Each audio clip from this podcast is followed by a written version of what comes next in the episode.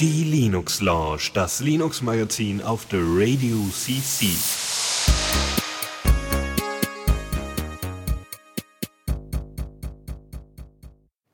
So, einen wunderschönen guten Abend hier bei der 163. Linux Lounge mit dem Faldrian.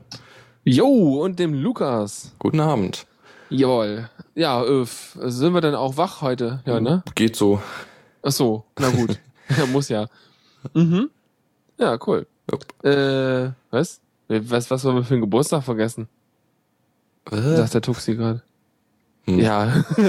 Wie Linux hat Geburtstag? Was, was denn für ein Das wäre mir neu.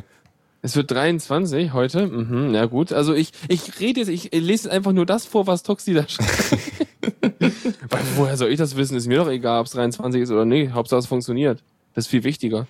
Mhm. Also von daher, pf, Geburtstage. Ich meine, dann gibt's das sind so, weißt du, das sind so Leute, die dann sagen, ja, ist mir doch egal, ob ich heute Geburtstag habe oder nicht, oder ob mir jemand gratuliert. Also es ist mir viel zu viel Stress. Aber wenn Linux Geburtstag hast, ne, dann kommen die Leute an so, da, das kannst du nicht vergessen. Ah. Wir machen hier Panik. Ja, ja, das sind mir die richtigen. Hm. ja, schön. Ja. Das ist äh, interessant. weil Irgendwie, also bei Heise gab's nichts. Ja, die haben es auch verpennt. Wahrscheinlich gibt es dann in irgendwelchen Mailinglisten, die seit 23 Jahren existieren, wo die Ja. Leute sich sagten, yay, so irgendwie die 500.000. Mail in einem äh, Mail-Thread, dann so Geburtstag. Ja. Ich habe bei mir Software geändert, muss ich direkt vorweg schicken. Ähm, ich habe nämlich, ich benutze ja Digicam, um meine Musik, äh, Quatsch, meine, meine Bilder zu sortieren und äh, zu bearbeiten und so. Und da habe ich vor einer Weile auf Digicam 4.0 und jetzt kam vor einer Weile raus Digicam 4.2.0 und ähm, die funktionieren im Prinzip ja auch okay. Aber beim Bearbeiten von Bildern habe ich bei, funktioniert bei mir die Undo-Funktion nicht. Keine Ahnung. Das ist ein bisschen wir doof. Ja, die Buttons ändern sich, aber es ändert das Bild sich nicht. Ich habe auf allen meinen Speichermedien genug freien Speicherplatz, weil irgendwo in irgendwelchen Support-Threads hieß es dann so, ja, wenn die Undo-Funktion halt keinen Speicherplatz hat, dann kann die nicht funktionieren. Mhm, habe ich gecheckt, geht. Auf jeden Fall geht das nicht, weil ich habe ja bei mir natürlich auch kein, kein Qt-Environment so, kein KDE-Environment, aber trotzdem geht das Programm ja eigentlich. Aber jetzt habe ich einfach wieder auf 3.5.0 gewechselt. Und das Coole ist, man kann sogar runterwechseln. Im Gegensatz zu Shotwell, wo man, wenn man eine untere Version runter wollte, dann ging das nicht, weil die Datenbank jedes Mal geupgradet wurde. Ach ja, die Datenbank. Mhm. Hast du Ah. bei, bei, K, äh, bei Digicam nicht, Mhm. weil das direkt auf den Dateien äh, bearbeitet. Mhm. Und das ist ganz gut. Das heißt, 3.5.0 funktio- funktioniert immer noch und funktioniert im Vergleich bei mir jetzt besser als die neuere Version. Oh. Ja, immerhin. Das wollte ich nur kurz vorwegschicken, weil Jo. mir das letztens auffiel und ich mir dachte so, yeah, voll gut. Mhm. Äh, ja, ich habe glaube ich nicht nicht nicht keine Geschichte der dieser Art. Bei mir läuft alles relativ gut. Ja, das ist doch wunderbar. Siehst du, jetzt habe ich auch den Post gesehen, äh, den, den Tuxi mir verlinkt hat. Ähm, Happy Birthday to you. Okay, Uh. fertig. Ja, okay, dann äh, fangen wir direkt mal an, oder? Jupp. Neues aus dem Repo. So, Ja, was haben wir, also das ist jetzt das erste, ist glaube ich was, was vor allem für Leute mit E-Book-Readern spannend ist, oder? jupp, genau, beziehungsweise das habe ich ja nicht. ist es nicht so super spannend. Du kannst auch dein Tablet damit bespielen. Das Okay. geht auch. Hm. Also Na gut, vielleicht muss ich Kalibre, mir das mal angucken. äh, ja. Kalibre oder Caliber, wie, wie man es ja richtig ausspricht. Ach, Kalibre halt. Das ist Ja. Deutsch hier. Ja, äh, ist äh, sehr versiert damit, auf verschiedene Geräte Sachen zu bringen. Und du kannst dir die Sachen auch irgendwie zum Beispiel per Mail an deinen Kindle schicken. Ey, spannend. Und Ja. was ist, was, was macht man mit Calibre eigentlich? Also ist das, ist das sowas wie meine, meine, meine Musikverwaltung für meine Musik, nur das ja, für E-Books? so ziemlich. Also es hat recht viele Möglichkeiten, die äh, auf dem Desktop die Bücher zu verwalten und auch so äh, Text zu vergeben und so. Ähm, Okay. Und ja, hat, hat auch eine, eine, ich meine, es ist Python, also es ist in Python geschrieben auf jeden Fall. Und äh, du hast eine recht gute Suche. Also so, du kannst sagen, alles mit diesem Schlagwort und von diesem Autor aber nicht vor, äh, nicht vor dem Jahr. Sowas könntest Ah. du machen. Okay. Oder, oder nur vor diesem Jahr, weil äh, die, der neuere Scheiß ist alles Mist, ne? Ja, Äh, ja, ja. und dann kannst du halt auch, also wenn du dein Gerät synchronisierst, kannst du da die Bücher runterholen, beziehungsweise nach Duplikaten gucken, so. Also nur die Sachen, die du nicht schon auf dem Desktop-PC hast oder halt andersrum. Äh, Mhm. Das ist schon ziemlich mächtig. Ich habe gerade mal geguckt, äh, bei mir auf dem Gen 2 gibt's das halt stabil, ist da die Version 1.2 Mhm. und äh, Krass. die letzte Unstable ist 1.48, was ja sozusagen Genau. die Version vor der 2.0 ist. Ja, genau. Ähm, Mhm. Ja, also sie haben jetzt einen recht großen Versionssprung gemacht. Äh, aber so viel, also GUI-mäßig ist nicht so viel passiert. Da ist mehr äh, unter der Haube passiert. Sie haben auf Q- Qt5 gewechselt, was Mhm. wohl recht viele Bugs geändert, äh, gef äh, gefixt hat. Was wohl recht viele Bugs geändert hat. Von alten Bugs von Qt4 haben wir jetzt ein Update gemacht zu Qt5 Bugs. Yes. Genau. Mhm. Äh, so, und äh, irgendwie, zum Beispiel ein Fehler war irgendwie bei Schriftdarstellung, hatte ich jetzt nicht direkt. Ähm, Hat, aber hat das denn auch einen integrierten Reader, so dass man direkt drin ja, lesen kann? Hat er. Ah, ja. genau. Und er kann auch äh, Bücher konvertieren in andere Formate. Stimmt, damit kannst du auch irgendwelche Sachen auf dein Kindle schieben oder aber auch äh, vom Kindle runter oder? Ja, Genau. Ah, Beziehungsweise es gibt da so ein paar Plugins, die dann äh, Kopierschutz brechen. Yeah. Ja, und es hat eine sehr coole Suche verschiedener E-Book-Verzeichnisse nach äh, kostenlosen E-Books, beziehungsweise auch Möglichkeiten, Bücher zu kaufen. Das ist gut natürlich, weil bei sowas, ich meine, das ist natürlich nicht klar, dass man, dass es nicht nur ein, äh, äh, sag ich mal, äh, äh, Bücher äh, Raubkopierwerkzeug sein soll dann. Und das ist dann cool, wenn du auch einfach direkt sagen kannst, öh, ich kauf das jetzt hier mal. Und wenn das so verschiedene Shops irgendwie einbindet, wäre das Ja, cool. Genau. Also was hast du denn da für Shops? Also Amazon wahrscheinlich? Ich kann mal gucken, habe ich. Ich hab's hier Ja, nicht mich würde es einfach mal interessieren, weil ich weiß nicht, ob wir hier schon mal über Haliber geredet haben, aber ich Haben dachte, wir ich, ein paar wir Mal machen glaub es ich, einfach nochmal, weil ich habe doch gar keine Ahnung davon. Ähm, ich kann mal eben schauen. Ähm, aber also es sind recht viele, also er, er durchsucht, glaube ich, so diverse Shops, aber halt auch sowas wie äh, die Projekt Gutenberg, die verschiedenen. Mhm. Also zum Beispiel irgendwie das Kanadische ist, glaube ich, recht interessant, weil da einige Sachen recht früh aus dem Urheberrecht äh, befreit werden. Die haben nicht so eine lange Frist, oder wie? Ja, irgendwie sowas. Ah, das klingt schlau. Mhm.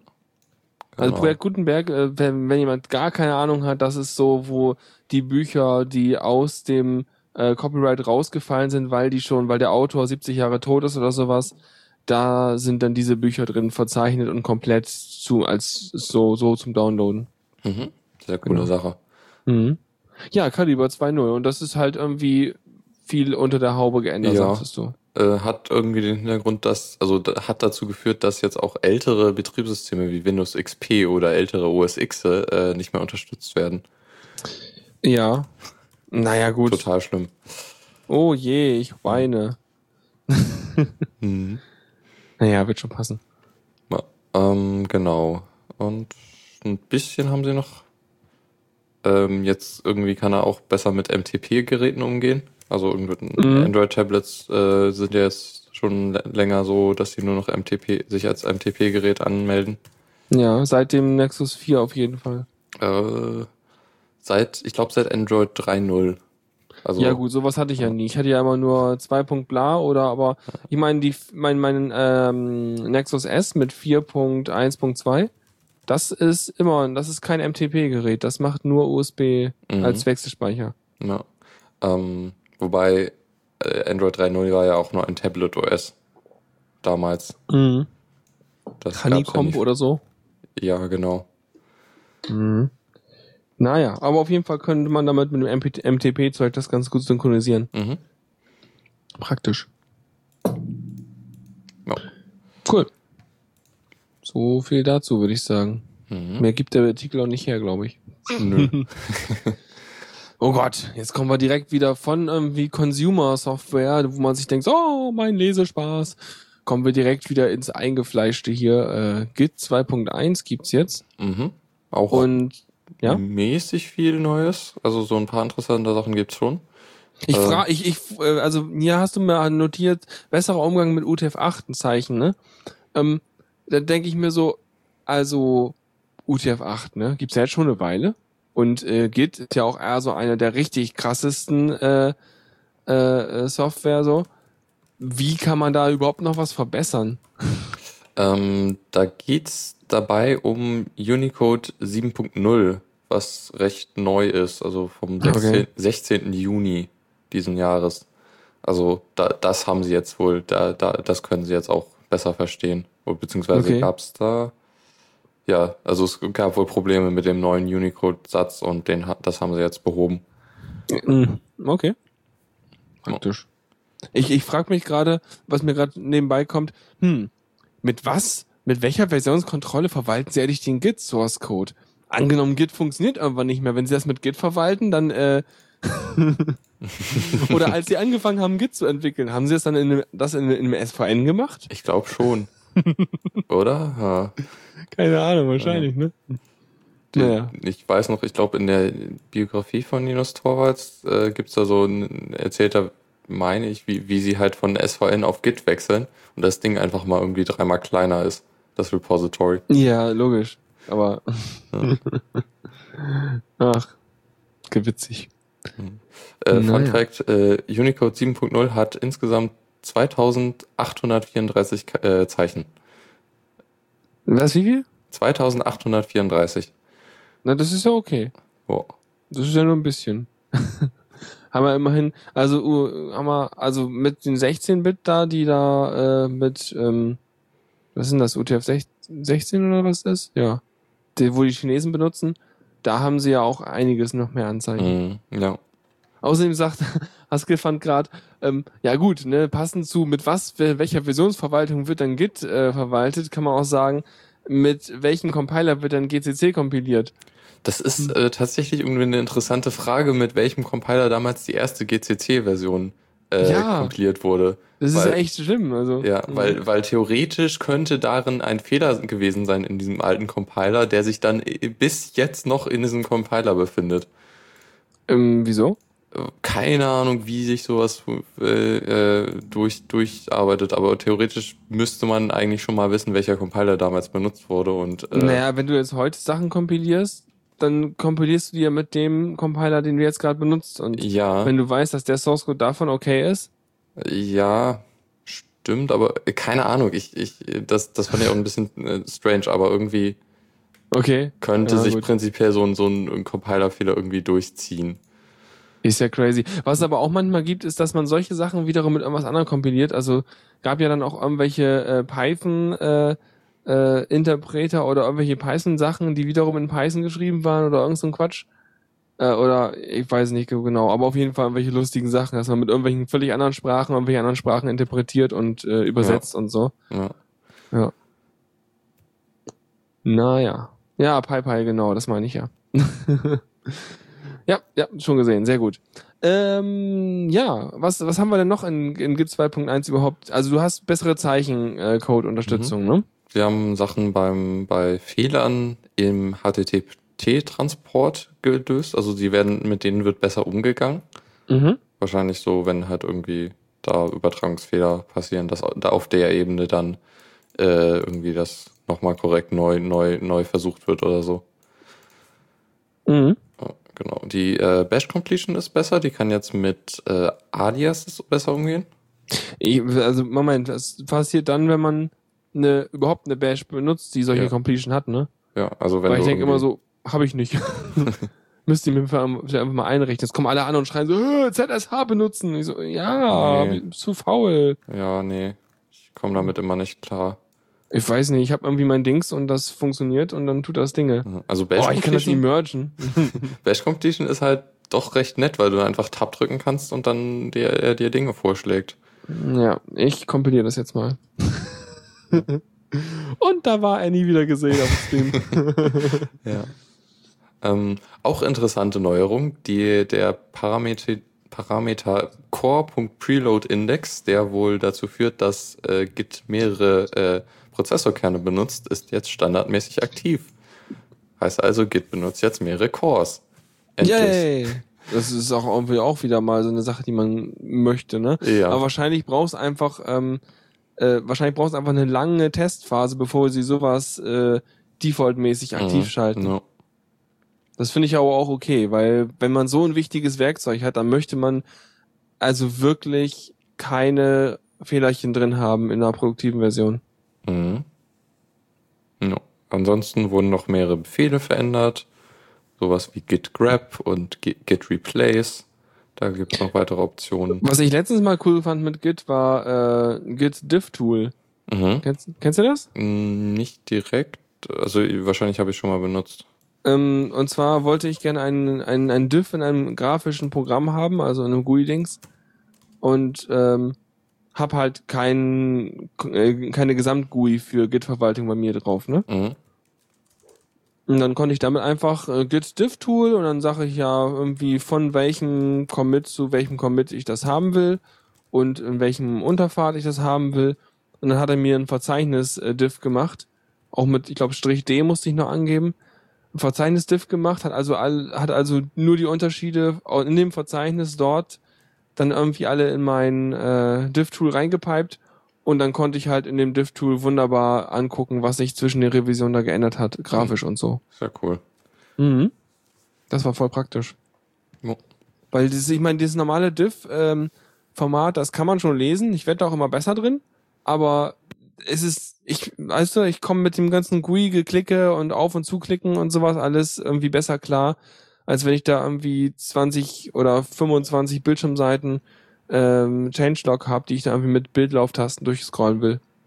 Ja, auf jeden Fall. Das ist doch manchmal angenehmer. Ja. Gut. Git. Noch was zu Git? Hm, nee, so ziemlich war es das.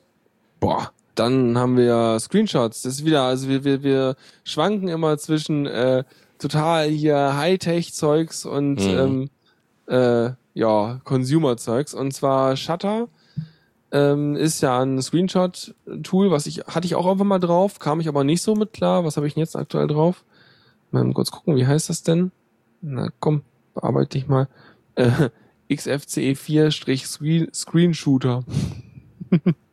ein X-Face-Teil halt. Ja, also recht simpel wahrscheinlich. Total simpel. Ich mache damit was und kann einen Bereich markieren und kann hinterher sagen, ob er in Zwischenablage kopieren, mit einem Programm öffnen soll, speichern soll oder auf irgend so einen äh, seltsamen, warte mal, auf, auf, auf Z-Image Z hochladen, wo ich keine Ahnung habe, was das ist. Wahrscheinlich wäre das total toll, wenn man das irgendwie nochmal auf irgendeinen anderen Dienst machen könnte, wie zum Beispiel Imager oder irgendwas. Ja.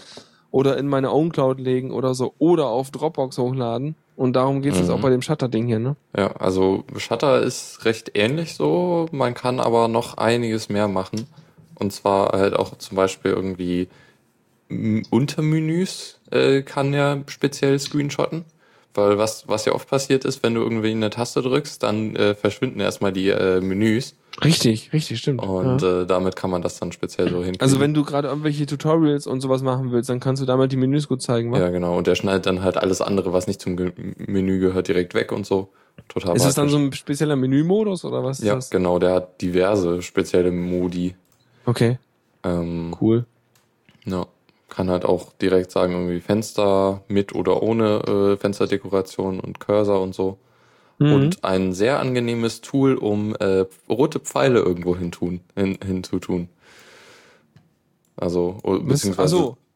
ja, Ja, so ein minimaler. Editor, der halt irgendwie dann so Pfeile hat und Sachen markieren kann, beziehungsweise dann so Sachen äh, verschwimmen la- lassen kann. So, Mhm. zensieren. Ja, Lustig. Auf jeden Fall sehr Ja, aber angenehm. rote Und- Pfeile sind voll wichtig, weil es gibt manche Menschen, die sagen dann so, ja, aber dann konnte ich das Feature da drin nicht finden und so. Und dann möchtest du ihm eine E-Mail schicken mit einem Anhang, in dem ein Screenshot davon ist, mit einem dicken roten Pfeil auf genau den Knopf, den er drücken musste. Mhm. Ja. Und dafür braucht man rote Knöpfe. Äh, Pfeile. Und Knöpfe. Mhm.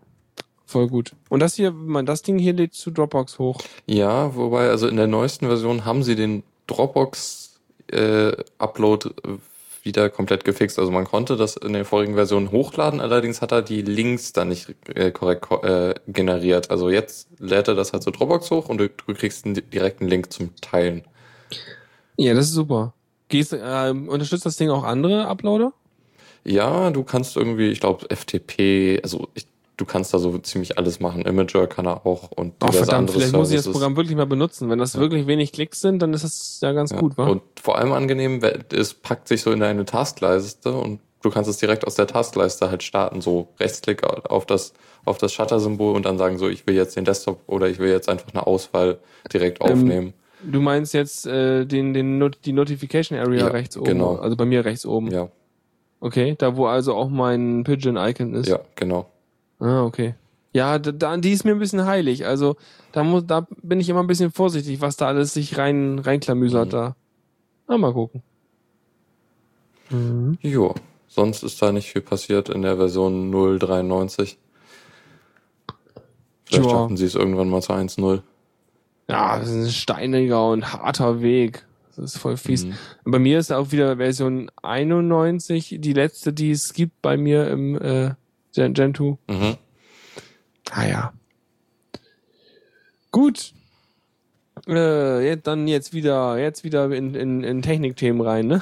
Ja, wobei sich hierzu nicht äh, viel sagen lässt. Äh, Also Okay. es geht um das der KDE Software Compilation 4.14, was so dieses ganze Paket an äh, Programmen von KDE ist. Also, ein, Also wenn du jetzt einen Rechner aufsetzen würdest und würdest sozusagen sagen, ich will jetzt einen KDE äh, mit einem Desktop Programm. haben, dann nehme ich dieses Software Compilation und KDE und dann habe ich so die ganze Suite an Dingen. Ja, sie wollten halt mal irgendwann trennen zwischen so dem Desktop und äh, dem Programm. Okay. So, das, Achso, und deswegen gibt's die Software Compilation für die Programme und Ja. aber es ist ja eigentlich auch nur so ein Metapaket, oder? mh, ja. Weil ich, ich finde es ultra nervig, wenn solche Anwendungen, was waren das noch? Ähm, es gab da so ein, so ein, so ein äh, Ding, was ein sehr cooles Maltool mit drin hatte. Äh, wie hieß denn das noch? Ach, so, so, so ein, Früher mal äh, K-Office, jetzt Ka Ka äh, Calligra genau, Calligra, richtig. und Krita hieß der, der ja, Editor. und ich wollte Krita einzeln installieren, das geht nicht. Ich muss das ganze verdammte Suite-Ding installieren, ja, sonst ging das bei mir nicht. Und das finde ich super nervig. Ich meine, klar, ich würde am liebsten ja auch dann LibreOffice Calc einzeln installieren können und sowas. Aber, hm, Hm, es geht, also zumindest bei mir unter Arch geht das halt äh, ja, okay. teilweise, dass er halt dann das bei irgendwie, mir auch, ich habe es noch nie gesehen. dass er halt bei Calligra dann irgendwie ein, das ein Basispaket installiert und dann noch Krita dazu, beziehungsweise bei LibreOffice geht das genauso. Du hast irgendwie LibreOffice Core oder so. Mhm. Ja. Na gut. Ja, Ich habe irgendwie LibreOffice bei mir sowieso deinstalliert. Weil ich dachte mir so, ach nö, den Platz braucht das jetzt nicht auch noch einnehmen. Ja. Und Naja. dann habe ich es weggeworfen. Na gut, auf jeden Fall haben sie es jetzt getrennt und neue Version und sowas mit diesem KDE-Zeugs. Äh, ja, sie haben halt, also weil halt gerade auch letztens die äh, KDE Libraries oder das KDE Framework in der Version 5 rausgekommen ist, ist das hier mehr oder weniger so ein, so ein Bugfix-Release. Da ist jetzt nicht viel Neues, weil es halt demnächst den Versionssprung auf 5 gibt. Oder hoffentlich demnächst. Mhm. Äh, Okay, cool. Und dann äh, äh, eigentlich fast Zockerecke, aber ist noch in neue Repo-Sachen, weil das Ja. nicht direkt ein Spiel ist, ne? Genau, und das ist halt ein Update. Und zwar von dem der Humble Bundle App für Android, äh, die in der Version 2.0 da ist, auch schon länger, glaube ich. Äh, äh, Gib mir mal ein kurzes Update. Was mache ich mit einer Humble Bundle App? Äh, damit konntest du, in, in der ersten Version konntest du damit äh, die ähm, einfach nur die Android-Apps runterladen. Die, Mhm. es gab ja immer wieder so Hum- Humble Bundle für Android, äh, also Bundles mit Android-Spielen. Ja. Und die konntest du damit dann be bequem installieren. Ähm, was sie jetzt hinzugefügt haben, ist eigentlich recht viel. Das, erstmal ist die, äh, das User Interface wesentlich besser geworden. Das war vorher ziemlich kaputt eigentlich. Das Mhm. ist jetzt extrem angenehm.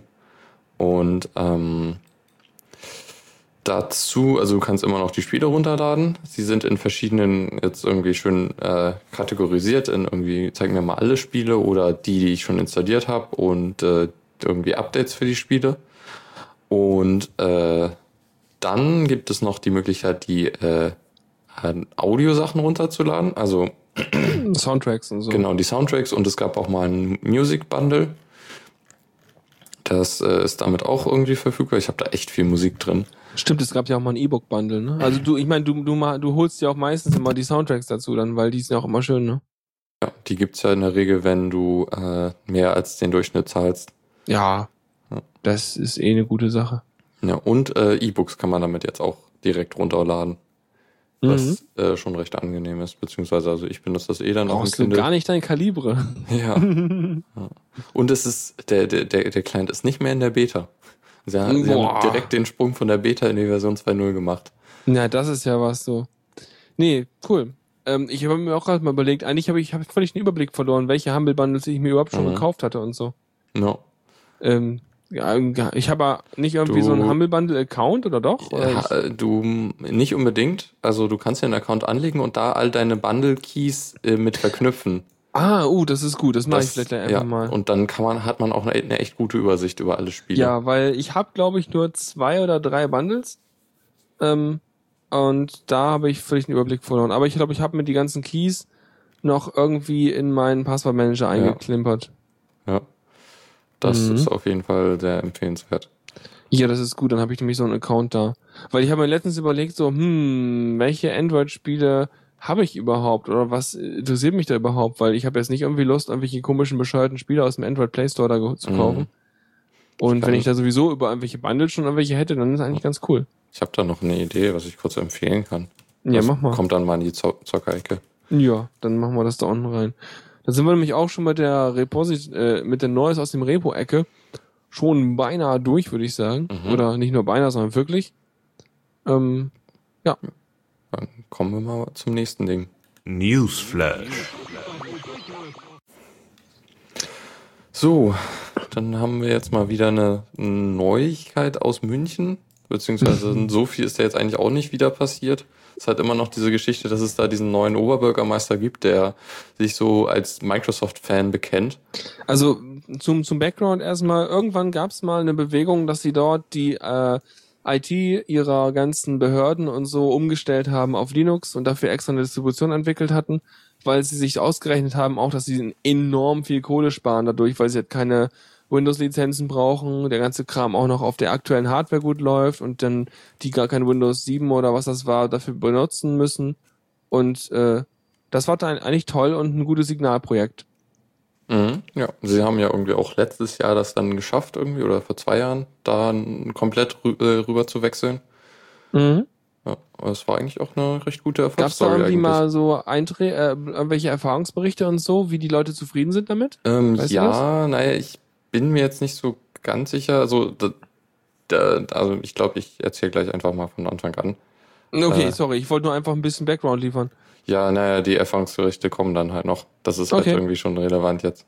Dann mach mal richtig. Ähm, und zwar hat der, äh, der neue Oberbürgermeister Dieter Reiter äh, von der SPD jetzt einen, Auf, äh, einen Bericht über die äh, IT-Systeme der Stadtverwaltung in Auftrag gegeben. Also es soll jetzt mal so geprüft werden, wie ist da der aktuelle Stand, wo sind die Probleme und äh, was, was lohnt sich irgendwie, was ist, also es soll im Grunde nochmal komplett neu evu evaluiert sein, ob man jetzt vielleicht doch irgendwie Microsoft nimmt.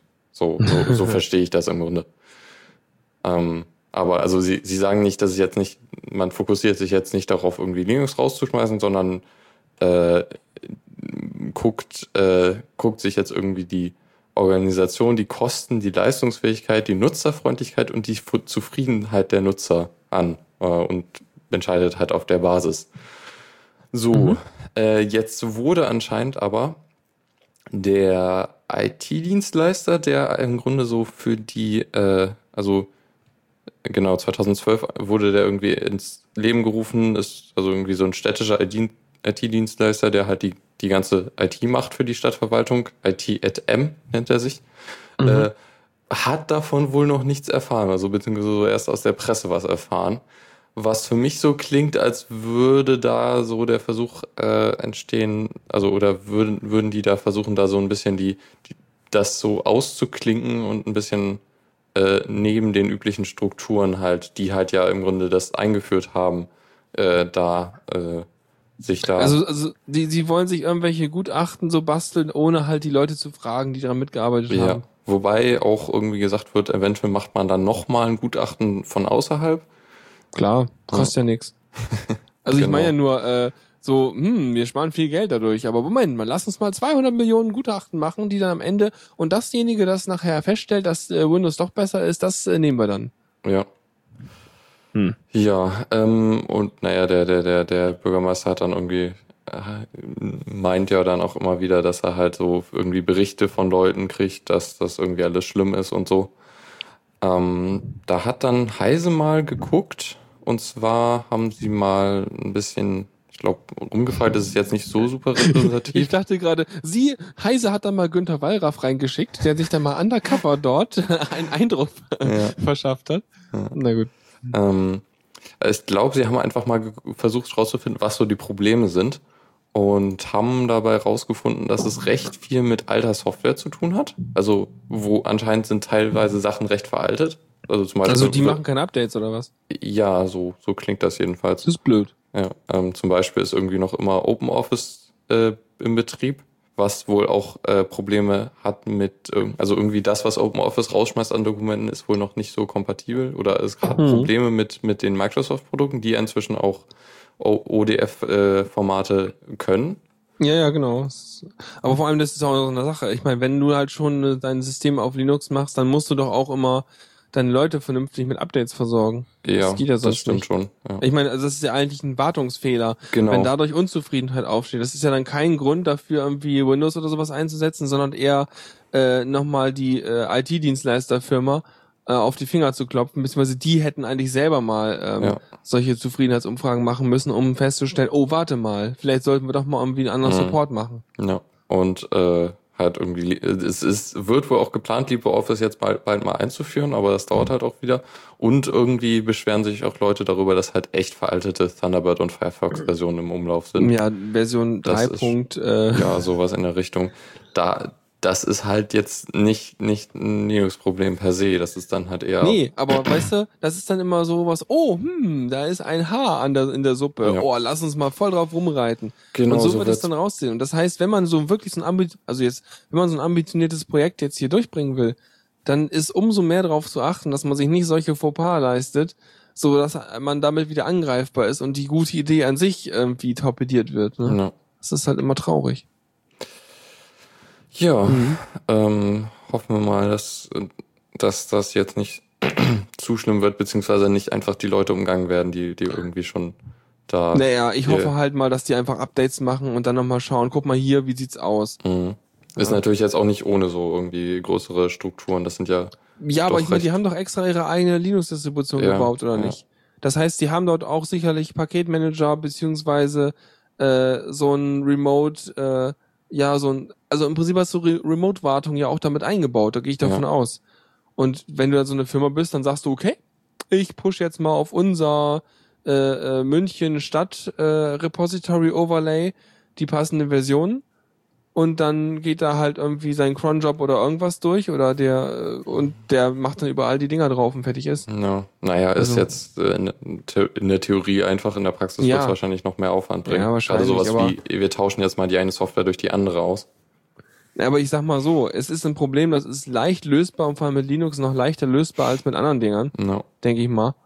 Und das ist, sollte eigentlich Ja. kein Problem sein. Was halt dann, also was, was wahrscheinlich auch wieder so ein Argument wird von den Microsoft-Befürwortern, ist so, ja, dann kriegt man halt auch Support. Der kostet dann natürlich und man bindet sich halt auch sehr stark an die Firma, was auch nochmal Kritik aus der Opposition war, glaube ich, beziehungsweise aus so einem Woran? An, Bündnis. an die Firma, die das, das Linux-Zeug be betreut oder was?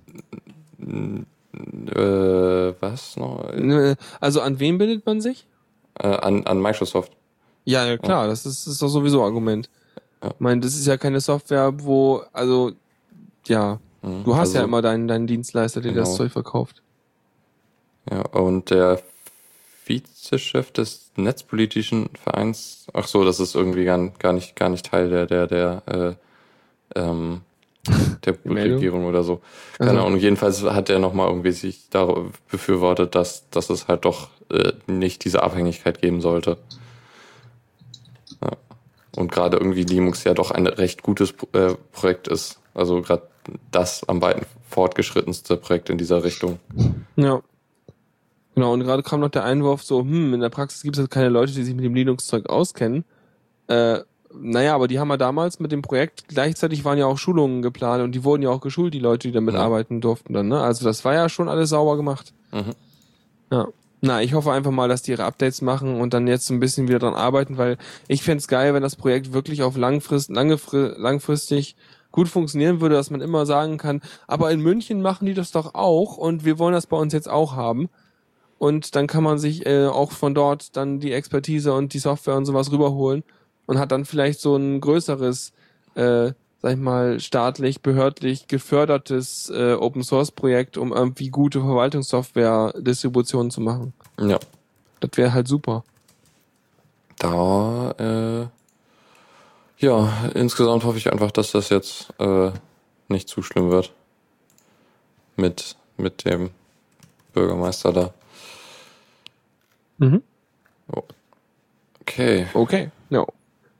Dann haben wir noch eine eher nicht direkt Linux-bezogene Sache, aber es hat was mit GNU-PG zu tun, beziehungsweise Das- anderen Schlüsseln. Das klingt für Hm. mich ein bisschen esoterisch gerade.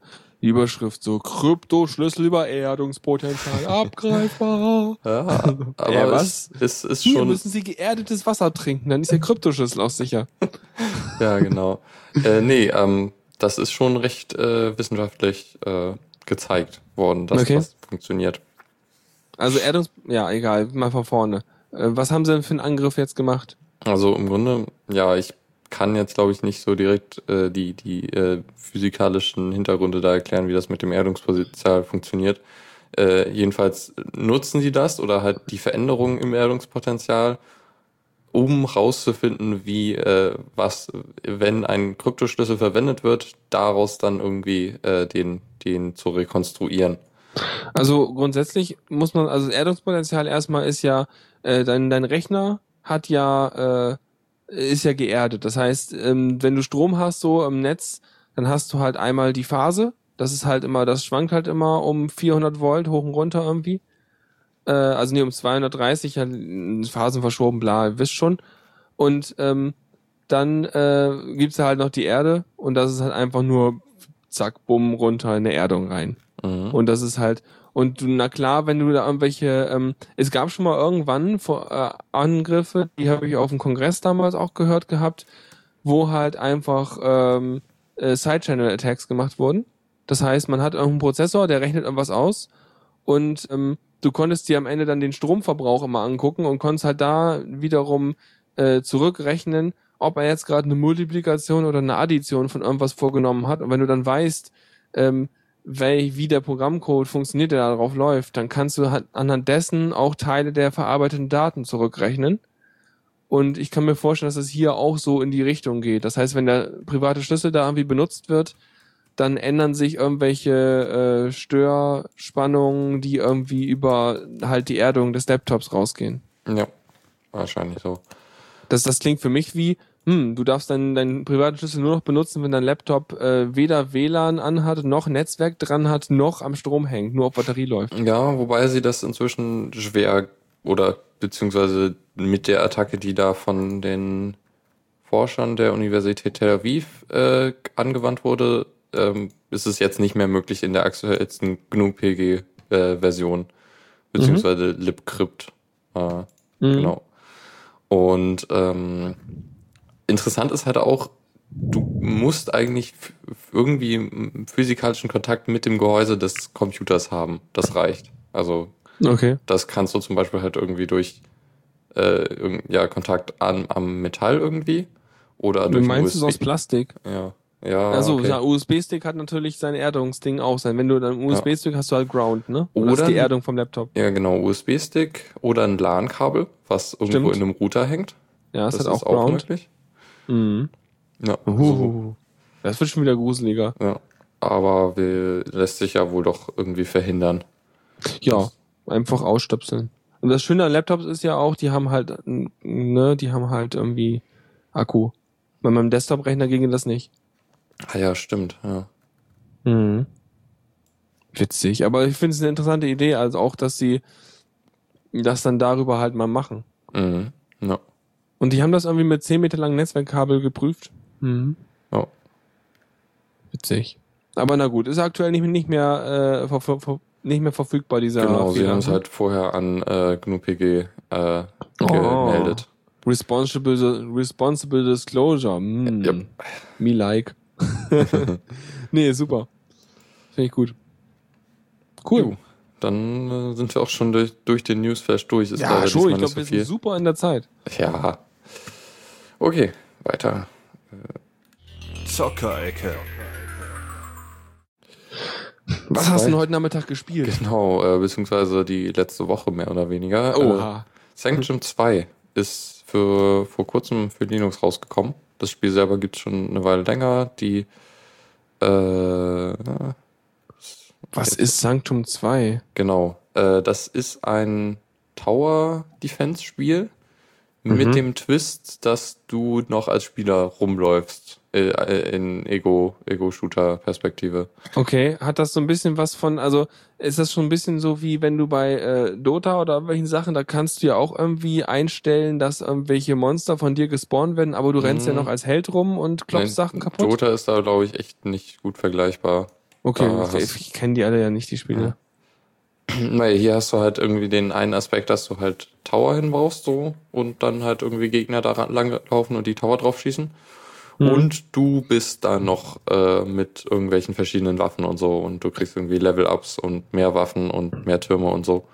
Das gab's ja auch mal, also im, äh, im damals nach Warcraft 3, wo ich sowas gespielt habe, Ja, da gab's auch diese Modi, wo du halt nochmal deinen Helden hattest, mit dem du rumlaufen Ah ja, konntest okay. und den irgendwie hochleveln konntest und Ja, so ein Quark. ja.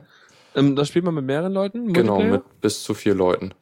Mhm. Ähm, wobei der zweite Teil, ich habe den ersten Teil auch mal gespielt, ähm, der zweite Teil ist sehr auf diesen äh, Ego-Shooter äh, ausgelegt. Viel- Also im ersten Teil hast du halt noch viel mehr mit den Türmen gemacht und warst eigentlich dann nur so ein bisschen dabei und hast halt dann halt die Reste erledigt.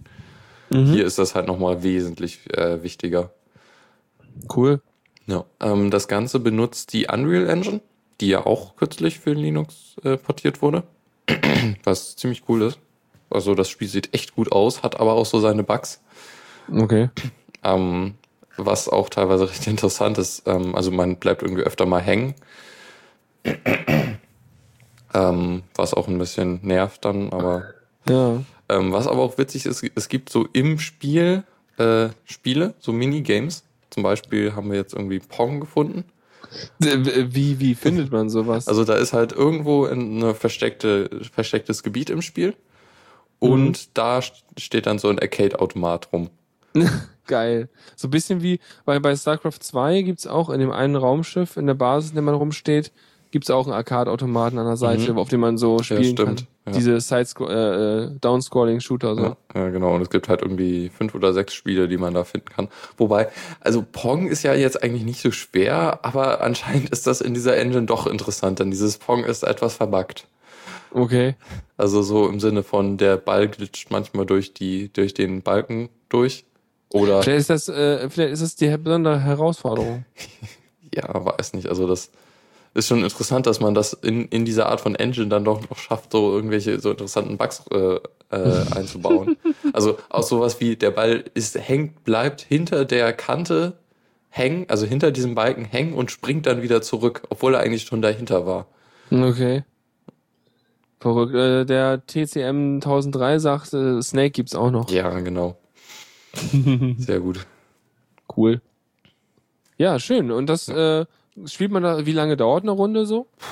Unterschiedlich, je nachdem, wie oft man das Level spielen muss. Aber in der Regel ist es, glaube ich, eher so eine halbe bis dreiviertel Stunde. Mhm. Und dann ähm, gibt's dann Level-Editor oder wer macht die Level? Oh, oder? Es gibt eine Kampagne und ein DLC, was noch mehr Spiel, äh, Dinge, äh, Level hinzufügt. Und dann kannst du halt deine Türme upgraden und kannst deinen Charakter upgraden und, Ja, und sowas. genau. Also die, du baust halt die Türme und dann kannst du bis Level 3 die upgraden und dann overchargen. Und Overcharge ist halt einfach stumpf, der Tower macht mehr Schaden. Mhm.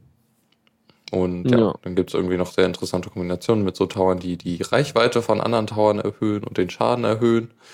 Ah je. Ja. Aber das, ich, was, ähm, das glaube ich, dass alle, das letzte Tower Defense, was ich gespielt habe, war ein Flash Game. Welches war denn das noch? Dieses ganz berühmte.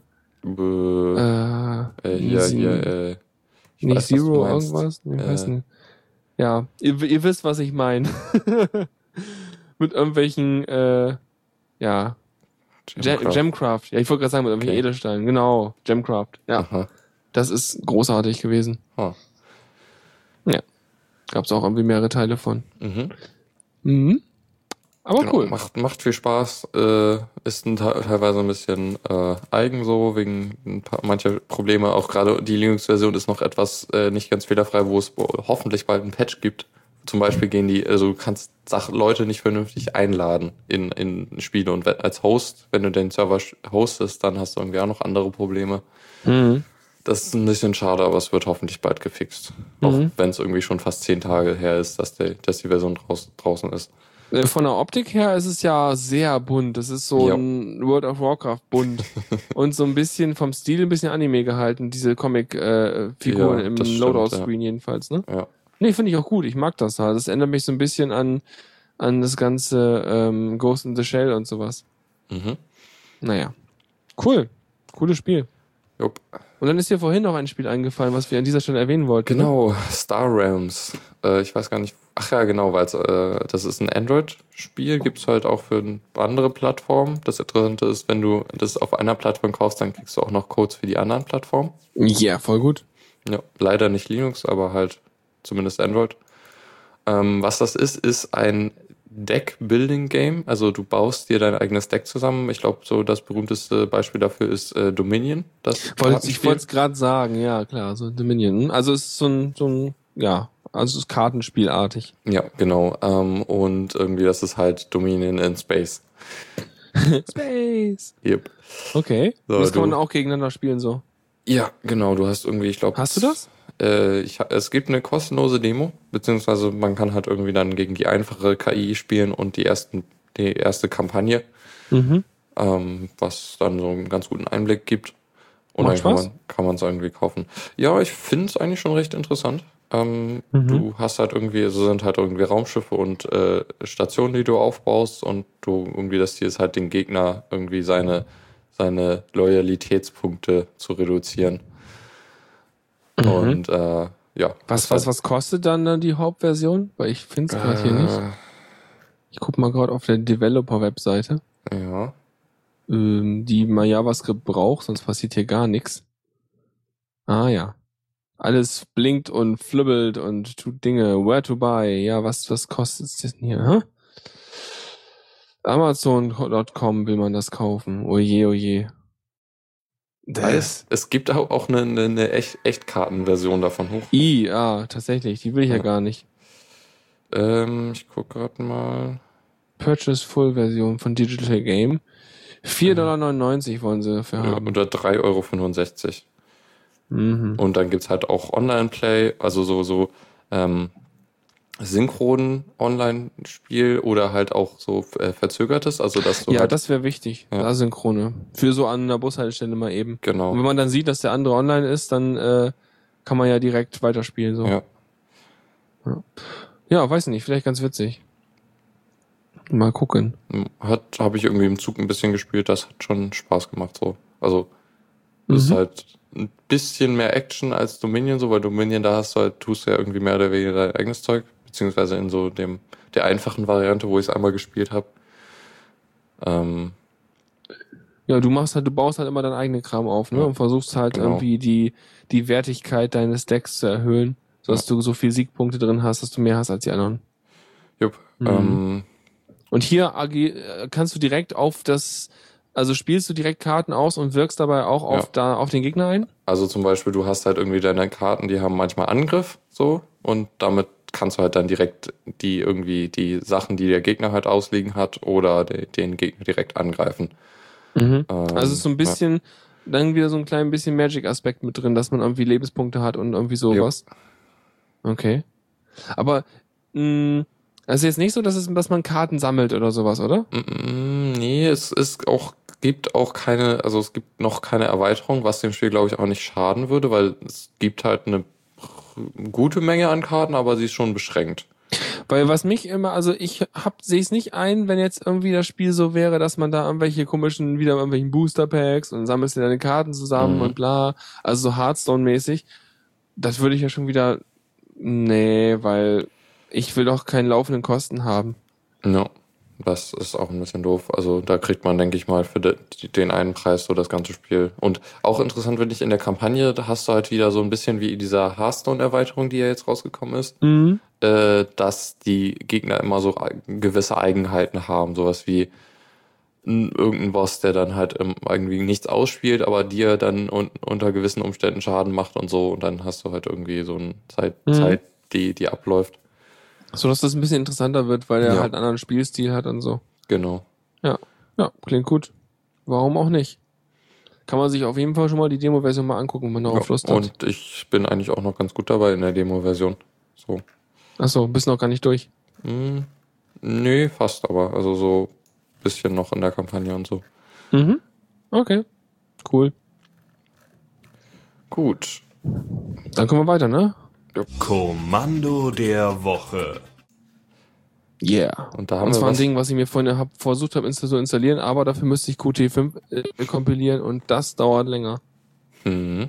Ähm, Das nennt cool old term. Ja. Sorry, Entschuldigung, mach du mal. Genau, es ist ein Terminal-Emulator, der so aussieht wie so die ganzen alten, also so richtig alte Röhrenmonitore. Ähm, Also wie so, so Bernstein-Monitor oder mit dem Phosphor-Grün-Zeugs Mhm. und so. kann auch also- verschi- verschiedene alte Sachen emulieren. Äh, also so die Schriftarten erstmal die, von den ganz alten Sa- Sachen und halt auch die, die Farben kann man einstellen. Ähm, ja, das sieht schon ziemlich retro aus und es flackert. Das ist geil, weil das erinnert das obere zum Beispiel oder das zweite vor allem von oben auf, auf der Seite. Mhm. Das erinnert mich total daran, wie dieses, äh, wie da die, die Terminals bei ähm, Fallout 3 New Vegas aussehen. Ja, das stimmt. Und das finde ich so geil. Ich denke mir so, wow, geil, wieder ein Terminal in Fallout 3, wuhu, weil das hat so ein, so ein, so ein, so ein Geheimagenten-Style Mhm. irgendwie, ne? Weil man das eigentlich, weil in unserer Generation vor allem aus den alten Filmen kennt, als noch diese, diese, äh, ja, so irgendwelche Computersysteme waren, wo dann irgendwelche bescheuerten Buzzwords reingeworfen wurden und dann war alles voll schlimm und da stand ein Countdown drauf und alle waren völlig panisch und so. Und das ist immer die Assoziation, wo ich mir denke so, wow, voll die alte krasse Maschine. Ja, das ist total gut. Wobei in Fallout waren die Terminals überhaupt nicht, die konntest du ja nur mit der Maus bedienen. Das fand ich etwas äh, komisch. Mhm. Ja. Leute, die das nicht verstehen. Also, Ja, Tastatur. nee, aber es klingt gut. Also muss ich mir mal installieren, muss mal gucken, ob ich dazu Bock hab, das alles, die ganze Mhm. Qt-Zeugs und so raufzubauen. Es ist ein recht äh, rechenintensives oder Grafik, grafikintensives Terminal. Man mag es nicht Ja. glauben. Also Das so. mache ich ja. Also, aber wenn du auf dem Terminal dann Rogue spielst oder so? oh ja. Für maximale Retro. Ja, maximale Retro-Power. Ja. Oder, oder am besten, oder mit, mit, mit, mit, wie hieß das, Pine oder so, deine Mails verwalten, ne? Ja. Äh, Ganz alten Mailprogrammen und so. Ja. Ja, und der Haskell-Fund will darauf garantiert Emacs benutzen. Ja. genau. Nee, voll hübsch, auf jeden Ja. Fall. So, das war's dann auch schon von dem Kommando. Tipps und Tricks. Da habe ich auch wieder nur was Kurzes und zwar der nennt sich das Evolution, äh, wobei hinter dem Evo ein Slash kommt. Okay. Ähm, und das ist eine, eine Live-CD mit einem grafischen Installer für Arch Linux.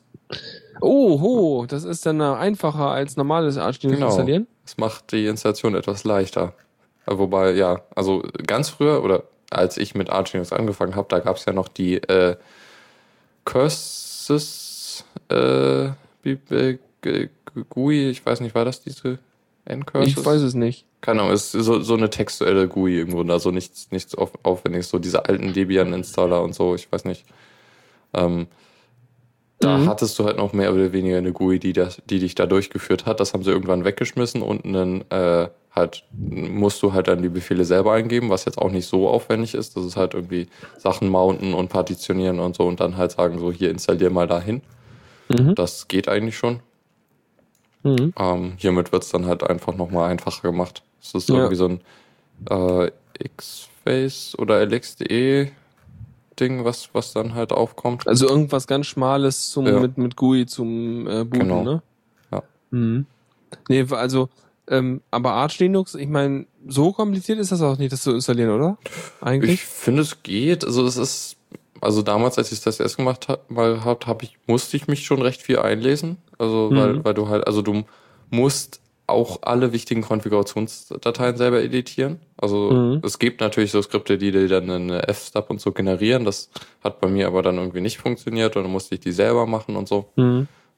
Aber ich finde das ein wichtiger Prozess, weil damit äh, ist es so ein so ein bewusster Vorgang, sich sein Linux einzurichten. Mhm. Und dann Genau. kommt man auch, hat man auch gleich die, äh, ja, im, im, also hat man auch gleich die Erfahrung und hat selber halt gemacht und weiß halt, wo Kram eingestellt wurde. Ja, genau. Also ich finde, das ist so, das ist, das ist ein wichtiger Unterschied im Vergleich zu macOS oder Windows, so, wenn du Ja. was einrichtest. das ist eine sehr große Lernerfahrung auf jeden Fall. Ja.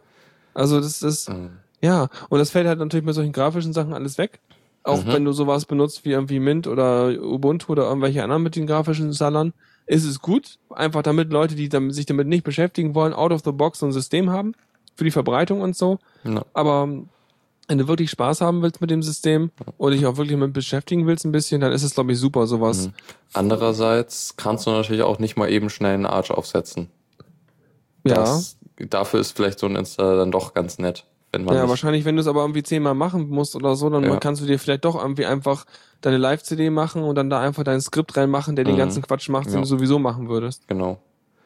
Ähm, ich weiß noch, damals habe ich für mein erstes Gen 2 habe ich ja irgendwie drei Tage gebraucht, um es aufzusetzen.